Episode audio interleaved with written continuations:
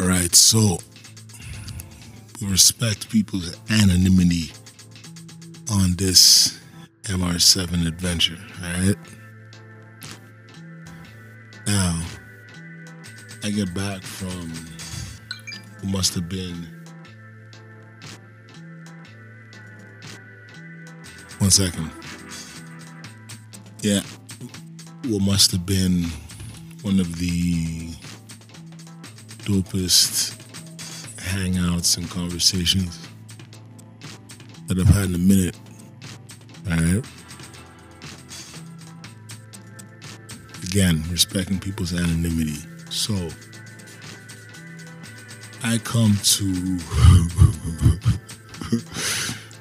mistrust an individual just by talking shit out with someone. So through talking shit out with someone, we come to mistrust certain people and their behavior. Their intent and I guess their motives behind things. And you kind of had this background suspicion and this background sort of, hmm, I wonder what this person is really up to. But how you you continue to engage with this person, and you know, time goes on, and you quash your suspicions. You squash and quash your suspicions, right? And so, as those suspicions get quashed and squashed, you kind of take the situation for what it is, you take them for who they are. You realize that you're dealing with someone who's of a different breed, maybe. And then, through a very good conversation, you realize that maybe your suspicions were, were valid. And you made the foolish choice of continuing to engage with them. But it takes, it always takes more than one person to to waltz. let's, let's put it like that it takes more one person to than more. It takes more than one person to waltz. You feel me? So now you're looking at the waltz, and you're like, hmm. Within the waltz, there were missteps. The waltz was not executed with any kind of, you know, gracious movements. The waltz was applauded after it was completed. Right? That waltz is like that waltz is like dancing and dancing on the stars where it's like Evander Holyfield and his whack, you know. However, you're not Evander Holyfield in this in this scenario. And the judges and some of the audience, they're clapping like, yeah, Evander Holyfield and you're saying, man, this shit was whack. but at the same time, you overlook that for the sake of the, the grander scheme of life. all right, experience was good. It felt good to get into this waltz. I don't even remember that episode. I don't know if Evander Holyfield is waltzing. Isn't it like salsa maybe? it might be more like salsa. So the salsa is bullshit. Yet there's applause from the crowd because it's Evander Holyfield. And then the judges, I forgot what the judges said. I forgot if Simon Cowell was one of those judges.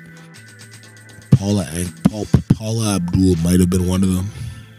I guess that's not the point. The point is, point is, this waltz is being applauded, and you're kind of like, it could have been done far better, and it could have been planned out far better, and it could have been executed far better.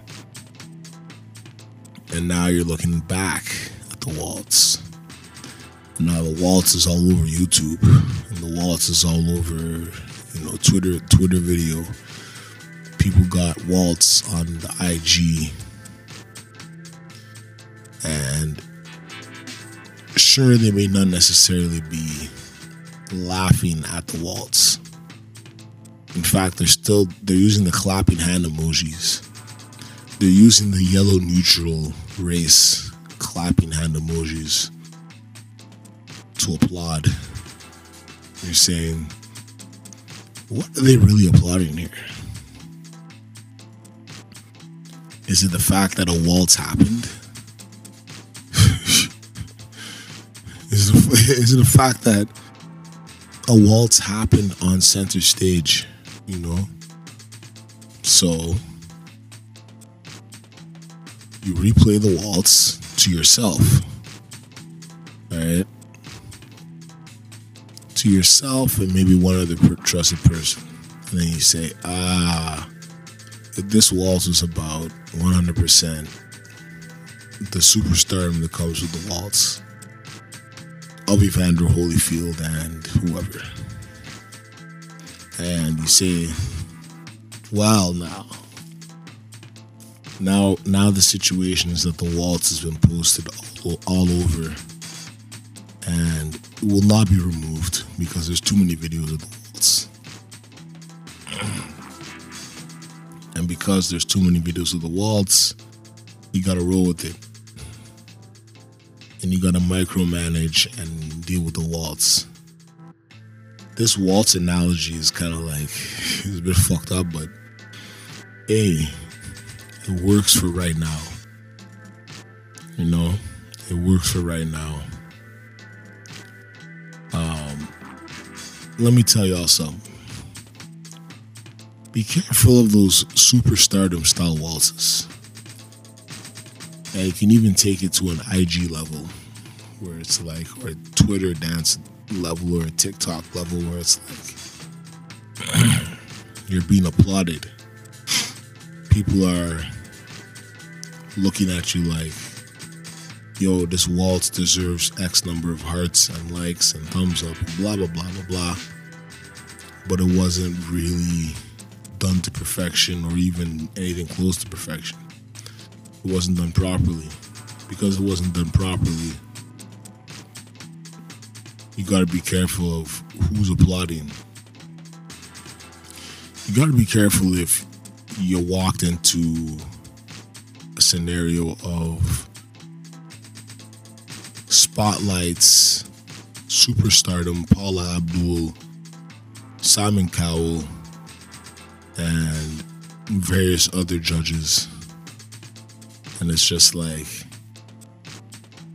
this shit is uh this shit is is is a performance. It's a show, right? It is a show. Dancing with the Stars was a show, you know. So, on that note, I'm gonna end this here. End this right here. Alright. And it's right here and talk to y'all tomorrow at some point, at various points in the day, with more thoughts concerning the waltz. Alright? Peace.